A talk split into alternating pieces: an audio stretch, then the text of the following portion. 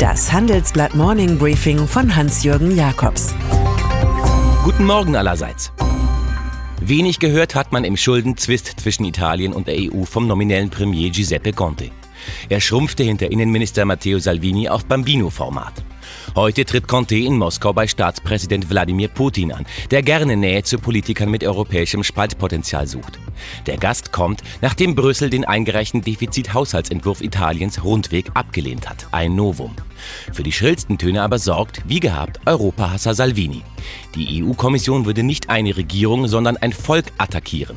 Gegen die Russland-Sanktionen will er schnell Front machen, was sein Kurier Conte in Moskau genauer erklären kann. Unangesprochen dürfte ein Verdacht bleiben. Er besagt, dass eine äußerst gefährliche Hackerattacke aus dem August 2017 gegen ein saudi-arabisches Gaswerk offenbar auf mindestens einen Experten im Zentralen Wissenschaftlichen Forschungsinstitut für Chemie und Mechanik in Moskau zurückzuführen sei, analysiert ein Bericht der IT-Sicherheitsfirma FireEye, der dem NDR, dem WDR und der Süddeutschen Zeitung vorliegt. Der Name eines Täters aus dem russischen Staatslabor, das eng mit dem Militär kooperiert, ist offenbar bekannt. Das Bundesamt für Sicherheit und Informationstechnik hatte übrigens auch mehrere deutsche Chemiefirmen vor der russischen Attacke gewarnt. Trotz Ankündigung fehlten am Ende Details, aber das Resümee zum Ableben des saudischen Journalisten Jamal Khashoggi in Istanbul war von gusseiserner Härte. Seine Tötung sei keine Kurzschlussreaktion gewesen, sie war geplant, sagte der türkische Präsident Recep Tayyip Erdogan gestern. Der Autokrat aus Ankara steigt durch die Khashoggi-Affäre zum großen geopolitischen Mitspieler auf, als Verbündeter des Iran und von Katar sowie als Gegenkraft zu Saudi-Arabien. Kronprinz Mohammed bin Salman wurde jetzt auf einer Investorenkonferenz in Riyadh mit Standing Ovations gefeiert. Die Fohnstärke entsprach den Auftragssummen, die der 33-Jährige zu verteilen hat. Geld stinkt nicht, es macht gefügig. Für Regenbogenfarben in Zeiten düsterer globaler Handelsaggression sorgt der chinesische Haushaltsgerätehersteller Haier.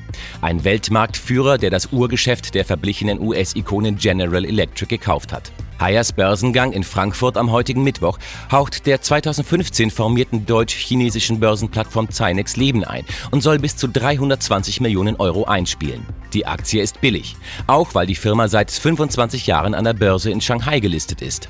Vor allem soll das Debüt am Main die Börsenflops von 20 chinesischen Mittelständlern vergessen lassen, die 300 Millionen Euro einsammelten und durch Marktmisserfolg verbrannten. Am Anfang gehören alle Gedanken der Liebe, später gehört dann alle Liebe den Gedanken, schrieb Albert Einstein.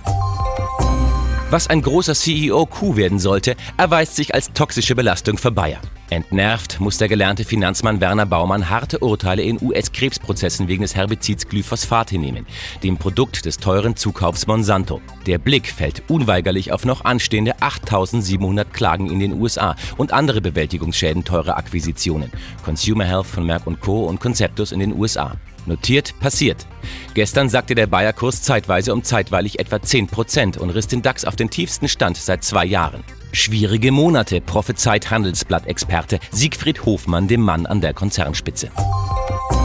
Memoiren werden heute mitunter von Mit-30ern geschrieben. Paul Volcker, 91, Ex-Notenbankchef in den USA, hat jedoch jedes Recht auf gedruckte Erinnerungen. Ende des Monats ist es soweit und Volcker gibt schon mal eine weltpolitische Diagnose, die eingängig ist. We're in a hell of a mess in every direction. Wir stecken in jeder Hinsicht höllisch in der Klemme. Und dann ist da noch Larry Fink, als CEO des Vermögensverwalters BlackRock einer der Weichensteller des Weltkapitalismus.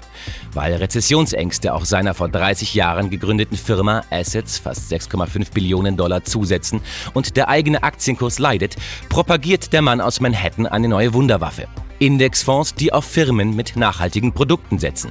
Diese neue Geldkategorie werde von heute 25 Milliarden Dollar innerhalb einer Dekade auf 400 Milliarden wachsen, erklärt Fink. Das Gewissen sei die Wunde, die nie heilt und an der keiner stirbt, fand einst Friedrich Hebbel. Offenbar kann man mit dieser Wunde auch verdienen. Ich wünsche Ihnen einen Tag, an dem sich Ethik lohnt. Es grüßt Sie herzlich Hans-Jürgen Jakobs.